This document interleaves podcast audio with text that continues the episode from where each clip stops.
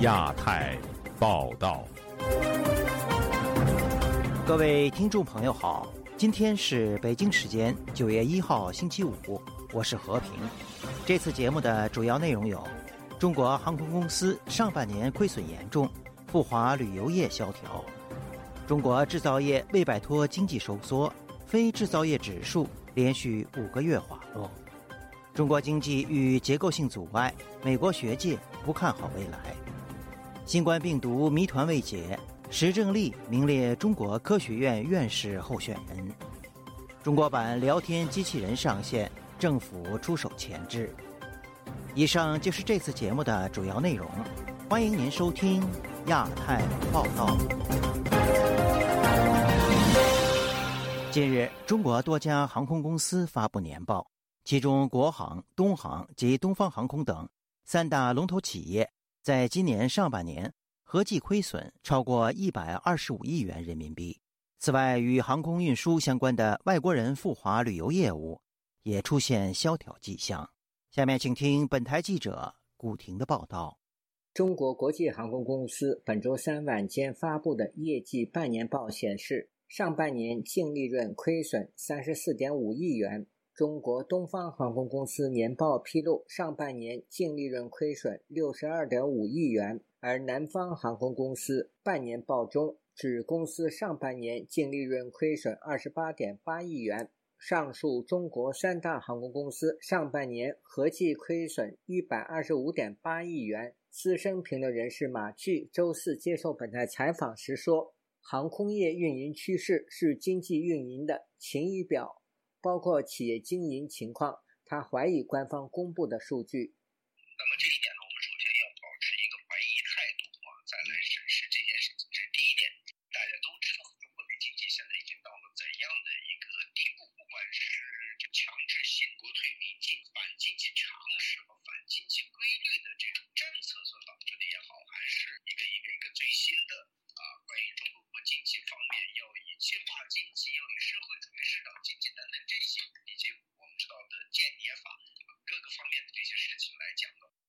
马驹认为，中国社会的投资环境让外商对中国市场望而却步，直接影响了中国航空公司的利润。与航空公司密切相关的中国涉外旅游业亦出现前所未有的萧条景象。据财经报道，相关统计数据显示，二零二三年一至六月，北京市入境游客仅为四十点七九万人，不到二零一九年全年的百分之十一。在北京十三陵已经营旅游纪念品十多年的蔡先生告诉本台，随着经济环境越来越差，各行各业正在遭遇一场经济灾难。现在目前来，元气都给上了，北京、上海、天津都不行呀。一个是国际环境不是很好，另外你老百姓也没钱了。现在是几个连带效应，一个中美关系的这个垂直性的下降。我们现在整个商场都有时候就几十个人，就是说现在人很少。微信图片显示，一网民说，现在外国旅行团一个都没有，外国人正在加速抛弃中国，导游公司全面转向国内游业务。还说他当导游三十年，第一次遇到这种情况。财经报道，在疫情解封后的今年上半年，上海市入境游客数量为一百二十四点一五万人。仅占二零一九年全年的百分之十三点八。中国文旅部报告显示，今年第一季度全国旅行社入境游客接待人次仅为五点二万人，二零一九年同期为三百七十万人。本周三结束香港自由行回到武汉的黄先生对本台说：“不要说国内，就连香港的外国人也比疫情前少。就在香港看那几个国人，连这个都没看到。”航班管家提供给财经的数据显示，二零二三年七月入境中国大陆前五名的出发地国家分别为中国香港、澳门、泰国、日本和韩国。自由亚洲电台记者古婷报道。中国国家统计局本周四公布的最新数据显示，中国八月份制造业采购经理指数出现回升，但非制造业商务活动指数却创下去年十二月以来的新低纪录。下面请听本台记者黄春梅发自台北的报道。数据显示，中国八月份 PMI 为百分之四十九点七，比上个月上升零点四个百分点，但仍连续五个月处于荣枯线以下。在企业规模方面，仅大型企业超过百分之五十，中小型企业 PMI 分别为百分之四十九点六和四十七点七，仍处于经济收缩的状态。八月份中国非制造业商务活动指数为百分之五十一，比上个月下降零点五个百分点。华尔街日报指出，这个指数连续第五个月回落，但仍连续八个月高于临界点。共同发布数据的中国物流和采购联合会发布新闻指，非制造业仍面临一定的需求收缩压力。新订单指数为百分之四十七点五，连续两个月环比下降。企业调查显示。反映市场需求不足的企业比重连续三个月在百分之五十三以上，企业对市场需求不足的感受仍较高。中国的财信研究评论八月 PMI 数据指出，受到一篮子政策落地显效、企业去库存步入尾声以及前期环比基数偏低影响，PMI 微幅回升，但是房地产和出口需求持续低迷。需求不足，继续对经济恢复形成前置。自由亚洲电台记者王春梅台北报道：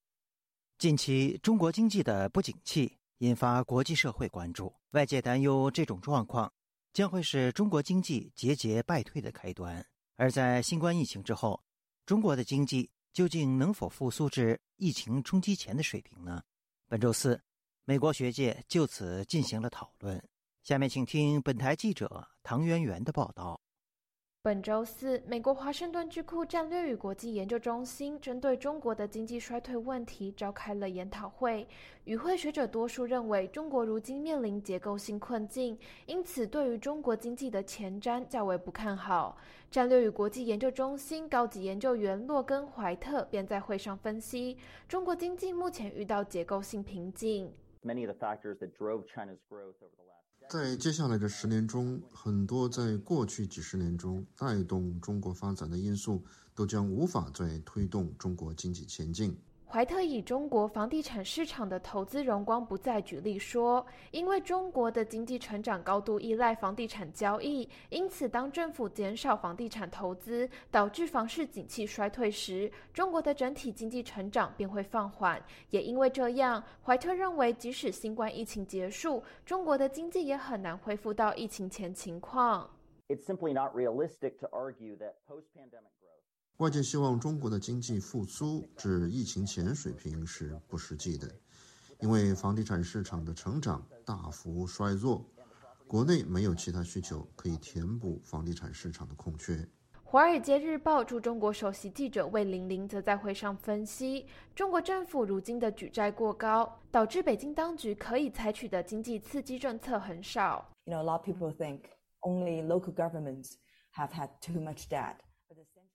很多人认为只有中国的地方政府有负债过高的问题，但是中国中央政府的欠债其实也不低，更不用说中国政府在战略政策上有继续增加支出的野心，像是在国防方面。因此，中国的经济模型已经坏了，政府没办法透过持续借钱的方式让经济运行。魏玲玲表示，国际社会担心，在经济不好的情况下，中国政府对于全球的战略部署将会更具侵略性。同时，中国如今看似在面对经济问题，但实际上，中国需要处理的是政治问题。不过，会上也有学者对于中国未来的经济发展有不同的评估。美国华盛顿智库彼得森国际经济研究所高级研究员拉迪认为，尽管中国的经济无法恢复至疫情前的繁荣景况，但是中国经济在未来可以维持如这两年一般的小幅增长，每年经济成长率可以保持在百分之三至百分之五。自由亚洲电台记者唐媛媛华盛顿报道。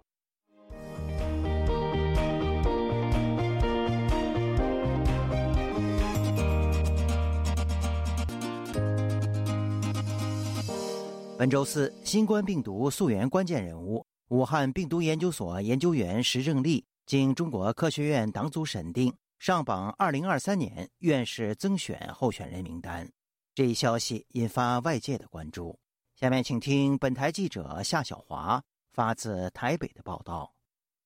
中国科学院和中国工程院三十一号公布共一千两百三十八名的二零二三年院士增选有效候选人名单，COVID-19 病毒溯源关键人物。中国科学院武汉病毒研究所研究员石正丽博士入选中科院生命科学和医学学部院士有效候选人，北京清华大学教授严宁也上榜。官网简介：石正丽现任武汉病毒研究所新发传染病研究中心主任，从事新发病毒的病原学研究，在野生动物传播的病毒的病原学、分子流行病学以及病毒的感染机理方面具有丰富的研究经验。武汉所的 P4 实验室曾经借由法国帮助新建全球危险等级最高的病毒实验室。二零一八年初启用的时候，石正丽出任副主任。COVID-19 新冠肺炎二零一九年底在武汉爆发，至今年四月统计殃及了一百多国，全球确诊超过六亿例，六百多万人死亡。三年来，外界经常质疑病毒从武汉 P4 实验室外泄，但石正丽驳斥毫无根据。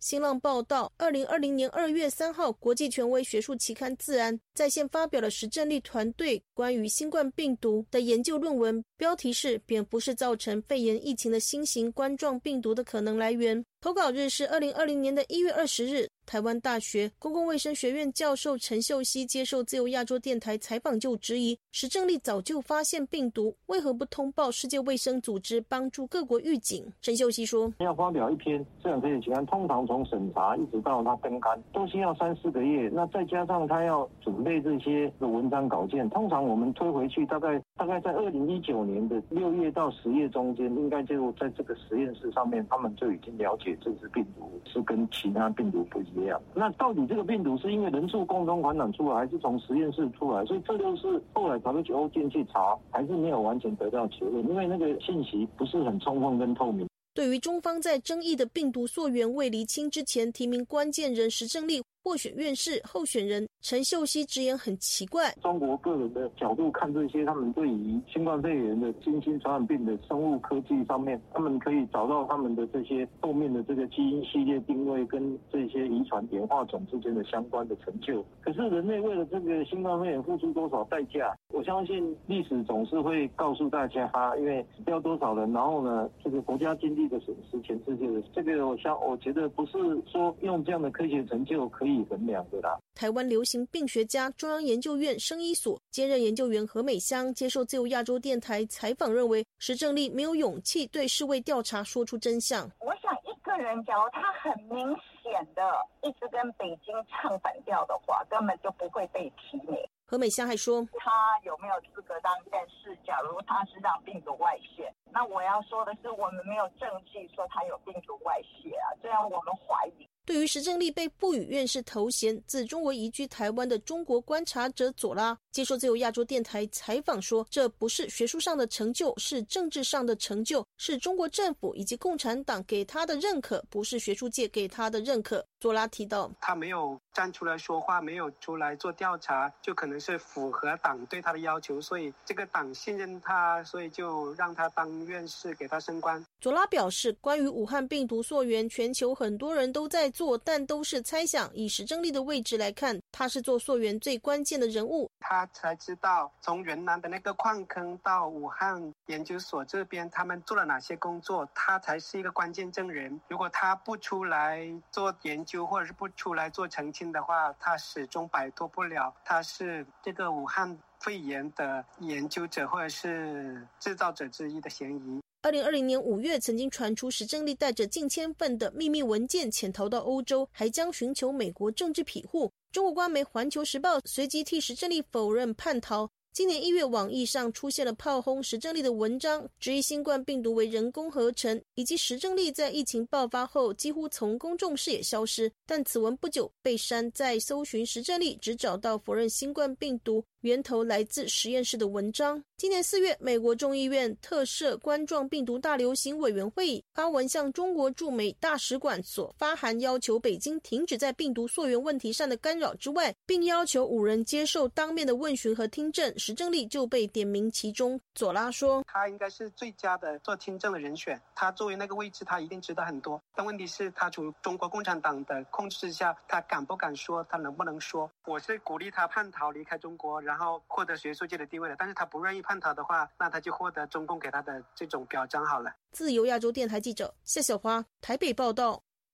八月三十一号，文心一言、商量等四款聊天机器人正式向中国公众开放。但很快传来消息，在向这些机器人提出政治敏感话题时，聊天就会被迫终止。中国政府的前置手段到底是如何伸进聊天机器人的运行当中的？这种限制对人工智能技术的发展又会带来怎样的影响？下面请听本台记者王允的报道。这次向公众开放的聊天机器人或生成式人工智能产品，包括商汤科技的商量、百度、文心一言等四款产品，它们均是依据《生成式人工智能服务管理暂行办法》向中国政府备案后向大众开放的。但很快，外界就反映，在使用文心一言等人工智能平台时，对敏感政治话语有不少限制。一位计算机专业在读大学生上周四在虚拟机和代理上试用了中国领悦科技的 Smart Chat 智能客服平台，并给本台发来了他试用的一段视频。视频中，当他用英文提问“一九八九年六月四号发生了什么”时，平台用三段英文回答了这个问题。这段答复的内容与外界对六四事件的理解和记忆并没有什么差别。但在几段文字完成显示后，其中的关键词全部被星号取代，包括天安门大屠杀、人权和言论自由等等。无独有偶，德国之声在检测文心一言时，也发现，在与其对话时，如果输入台湾独立、维吾尔族、中国青年失业率等敏感话题时，系统系统就会终止对话。由于中国政府一直以来对言论的严格管控。对于聊天机器人的这种表现，外界似乎并不感到惊讶。身在华盛顿的 IT 专家 Flank 向本台分析说：“这种人工智能系统要阻挡政治话题的讨论，并不难做到。他只要在他那个 AI 上面放一个 filter，在最后处最后结局上放一个 filter，那这些就是说相对敏感的语言马上就被控制住，并不是说他愿意做什么就就做什么。”外界普遍认为，目前的中文聊天机器人使用的底层技术，实际都来源于 Chat GPT 的开源代码。一位身在美国马里兰州的 IT 专家匿名向本台分析说：“代码开源这本身体现了欧美技术人员的理想主义精神，但言论审查制度却与之相反。而这种做法本身对于人工智能发展有多方面的负面影响。”他认为，在软件开发者的环节。言论审查制度就会造成障碍。以下为同事配音：开发的时候你会怕犯错误，就会加上很多安全功能，这个字不能用，那个字不能用，这就会把程序搞得非常麻烦。他说，这就像前不久华裔作家严歌苓接受采访时说的一样，他在国内进行创作时已经有了很多自我审查。他还强调，现在的 Chat GPT 已经到了4.0版。这一代的代码已经不再开源，中国企业在这方面能否跟得上技术的发展，也是一个问题。自由亚洲电台王允华盛顿报道。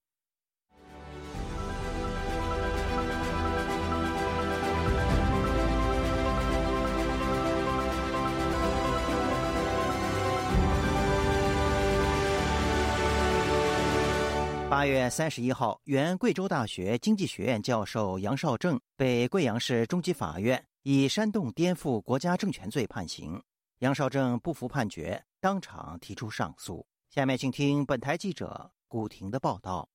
贵州大学经济学院教授杨绍正被控煽动颠覆国家政权罪一案，在延迟一年后，本周四在贵阳市中级法院一审开庭。据知情人士说。法官以杨绍正案件事实清楚、证据确凿为结论，作出一审判决。杨绍正委托的律师在庭审结束后发消息：八月三十日上午，贵州省贵阳市中级法院开庭宣判，杨绍正教授构成煽动颠覆国家政权罪，判刑四年六个月。当天中午，杨少正委托的辩护人张磊律师接受本台查询时，明确表示，他受到很多的压力，不能接受采访。记者多次致电杨少正另一位辩护人肖云阳律师，但始终无法接通。据律师消息，当法官宣读判词后，杨少正当庭表示不服判决，提出上诉。上诉的理由为，这是对他的非法审判。所有应当回避的共产党员主持了对他的侦查、起诉、审判。他被指控的是言论，而言论自由、言论无罪，将公民的言论判决入罪，违反了宪法保护言论自由的精神和原则。五年前，杨少正在互联网发文公开批评中国共产党每年要供养两千万党务人员。给国家带来的损耗是二十万亿人民币。其后，他被贵州大学开除。杨又因发布批评政府的言论，多次被贵州警方约谈、传唤及警告。四年前，杨少正在微信群讲，三十八军军长徐勤先的司机披露说，六四杀了三千至五千名学生，遭警方传唤八个多小时。二零二一年五月十八日，杨少正被贵阳国保秘密抓捕，半年后遭批捕。杨少。镇的有人因担心个人安全而不愿公开的贵州教师于女士对本台说：“呃，我是看到他在网上公开批评共产党，呃，每年耗费很多钱来养着这些人。他说的这个问题，其实很多老百姓都清楚，但是没没人会去说，因为大家都知会知道后果。我相信杨少正他自己也很清楚，他说这些话。”会给自己带来什么？但是他还是会说，他其实是我们这个社会中呃一个正直、勇敢、比较少见的。五十三岁的杨少正原为贵州大学经济学院教授、硕士生导师和贵州大学高等教育评估与研究专家。他曾经是贵州大学经济类学科首个被引进的人才，其后因为发表政治类言论，多次受到当局处罚。此案原定于去年七月二十九日在贵阳中院进行不公开审理，鉴于案件受到海内外关注，开庭日期一再延期。自由亚洲电台记者古婷报道。近日，中国公民记者张展被从监狱送入医院治疗。据了解，张展因报道武汉新冠疫情遭当局判刑之后，其健康状况的恶化与他坚持抗争有关。下面请听本台记者高峰的报道。失去自由超过三年的公民记者张展，目前在上海女子监狱服刑。张展在狱中曾长期绝食，外界关注他目前的健康情况。近日，甘肃维权人士李大伟与张展的母亲通话后得知，张展因肠胃病恶化住进了上海市监狱管理局的医院，主要还是。消化系统疾病，也就是也就是胃病。这通过检查呢，他还有个是白血球偏低，体内肿瘤标志物超标。据了解，张展坚持以自己的方式抗争，目前只剩被捕前一半的体重。现在来讲，他就是只能说是没有完全绝食。他自己不像正常人吃饭，他以这种方式进行抗争，最多也就吃个别人一半的量或者三分之一的量。这种抗争也就什么，证明我是无罪。证明你们对对我的审判、对我的关押，你们是非法的，你们是不正义的。这就是作为一个政治犯所所表现出的心态，抗争的心态就是这样。张展妈妈是一个月以前在监狱会见张展，当时张展的体重只有三十七公斤，也就七十四斤。据张妈妈说，他是很瘦，就是几乎是皮包骨。就单纯他身体这个状况，也不能不完全怪当局，很大程度就是他自己不不吃饭导致的。咱们确实都无能为力，但他不吃，你没办法。曾经是职业律师的张展，二零二零年以公民记者身份到武汉报道新冠疫情，并且发布官员监禁独立记者及确诊者家属受滋扰的情况，同年被捕，其后被法院裁定寻衅滋事罪成，判囚四年。曾因颠覆国家政权等罪名两度遭长期囚禁的李大伟估计。即使张展获释，也难以真正重获自由。我估计获释没问题，可以获释，但是获释之后有没有完全自由，这就是个问号。拿我做比较，我获释之后到现在都没有完全自由。我现在要出去，就国宝就要跟着我一一块出，我的护照、港澳台通行证都给我作废了，无缘无故作废了。本台曾联系张展的亲属，但对方没有回复。张展关注组发起人王建红预计，张展最快要到明年五月才获释，未来大半年他的状况仍然充满变数。张展的身体状况很差，原因还是在他长期的拒绝进食，在监狱里每天只吃一点点，半绝食的状态已经持续两年多了。张展的家人说，他到了监狱医院之后，情况看起来有一些好转，但是他还有八个多月的刑期。张展该怎么熬下来呢？监狱当局如果没有及时的给他嗯一些营养的补充啊，人道的救治，他的身体没有办法熬过这么长的余刑。王建宏促请当局让张展保外就医或监外执行。自由亚洲电台记者高峰香港报道。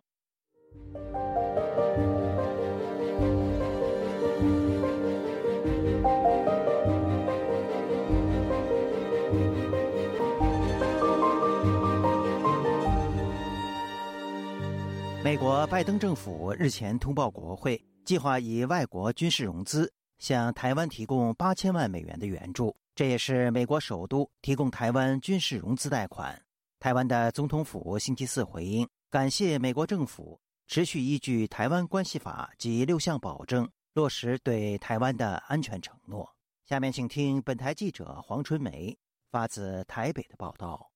美联社披露，美国国务院周三向国会通报称，这一些物资将用于通过联合防御能力，并增强海域感知和海洋安全能力，以强化台湾的自卫能力。报道指，该计划规模不大，但利用外国军事融资计划的影响可能会激怒中国。此前，美国对台军售是在其他不一定有主权暗示的授权下批准。美国官员表示，向台湾提供外国军事融资资金，并不代表政策的改变，但中国肯定不同意这个立场。美国官员称，美国唯一一次根据对外军事融资向非国家提供军事援助，是对总部位于埃塞俄比亚的非洲联盟。国立政治大学国际关系研究中心研究员宋国成接受本台访问时表示，外国军事融资虽说金额不大，但象征意义是空前，而且它实质上的正是要维护受援国家本身主权与领土的完整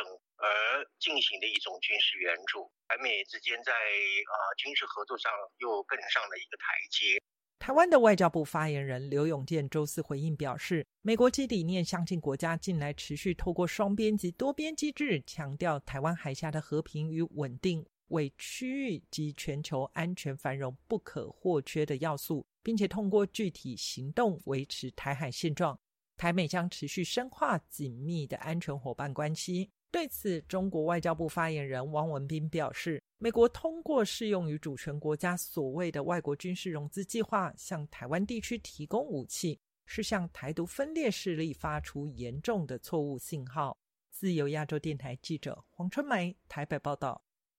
节目最后，我们再来关注一下最近发生的一些热点事件。八月三十一号是联合国人权高级专员办公室。发表有关新疆人权问题报告的一周年，国际人权组织国际特赦当天也发表声明，批评国际社会针对中国当局侵犯人权的反应行动严重不足，并强调中方严重违法行为继续和再次发生的条件仍然存在。各国需要通过联合国人权理事会建立一个独立的国际机制，刻不容缓地调查新疆境内迫害人权的罪行。中国十七家主要上市房地产企业日前集中发布了二零二三年中期报告，显示这些企业合计亏损约达到八百三十五亿元人民币，部分房企甚至已资不抵债。此外，一部据报在中国被禁播的纪录片《我家住在烂尾楼》引发舆论热议。该片通过采访多名烂尾楼房主，反映当前中国烂尾楼问题带给普通民众的灾难。虽然中国当局在2022年一度推动烂尾楼复工，但问题至今仍未得到有效的解决。日本防卫省本周四提出2024财政年度防卫预算，额度达到创纪录的7.7万亿日元，约合超过526亿美元。听众朋友，亚太报道节目到这里就播送完了，感谢您的收听，我是和平，我们下次节目时间再见。